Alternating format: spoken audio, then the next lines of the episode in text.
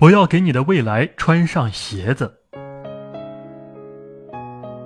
别人经我们的过去所做的事判断我们，然而我们判断自己却是凭我们将能做些什么事。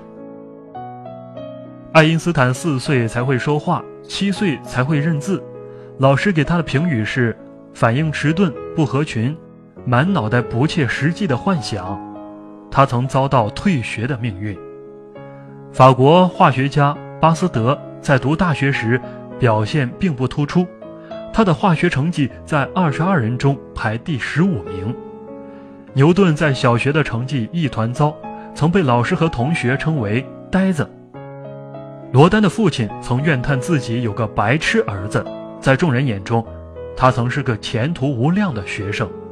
艺术学院考了三次还考不进去，他的叔叔曾绝望地说：“孺子不可教也。”《战争与和平》的作者托尔斯泰。读大学时，因成绩太差而被劝退学。老师认为他既没读书的头脑，又缺乏学习的兴趣。如果这些人不是走自己的路，而是被别人的评论所左右，怎么能取得举世瞩目的成绩？哪怕你现在还不是最优秀的人，但不管在什么情况下，都不要轻言放弃理想，因为生命是神奇的，任何人。都没有资格保证我们的人生。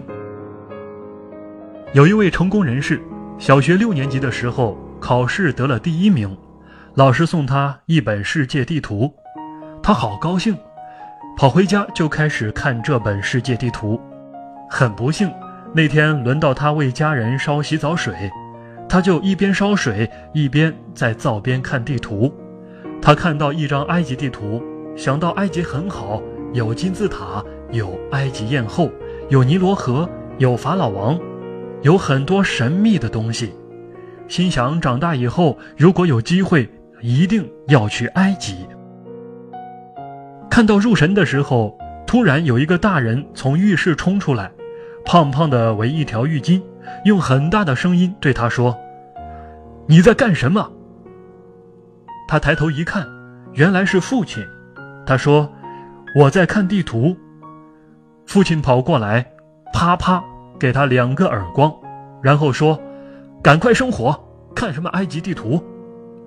打完后踢他屁股一脚，把他踢到火炉旁边去，用很严肃的表情讲：“我给你保证，你这辈子绝不可能到那么遥远的地方，赶快生火。”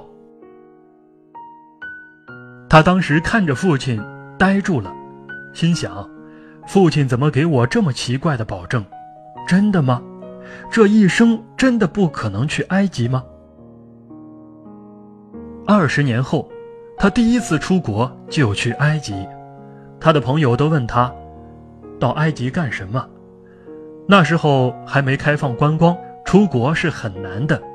他说，因为我的生命不要被保证，所以自己就跑到埃及旅行。有一天。他坐在金字塔前面的台阶上，买了张明信片给他爸爸。他写道：“亲爱的爸爸，我现在在埃及的金字塔前面给你写信。记得小时候，你打我两记耳光，踢我一脚，保证我不能到这么远的地方来。你的生命要靠自己去雕琢，你要选择自己的生活道路，确定人生的目标。”也就是为自己人生道路怎么走，朝着什么方向走，最终要达到什么目的进行设计。被别人保证，并且照着别人的保证去做的人，他的生命注定只能平淡无奇、碌碌无为。只有对自己的生命充满激情和幻想的人，才会不断的超越自己，达到一个又一个高峰。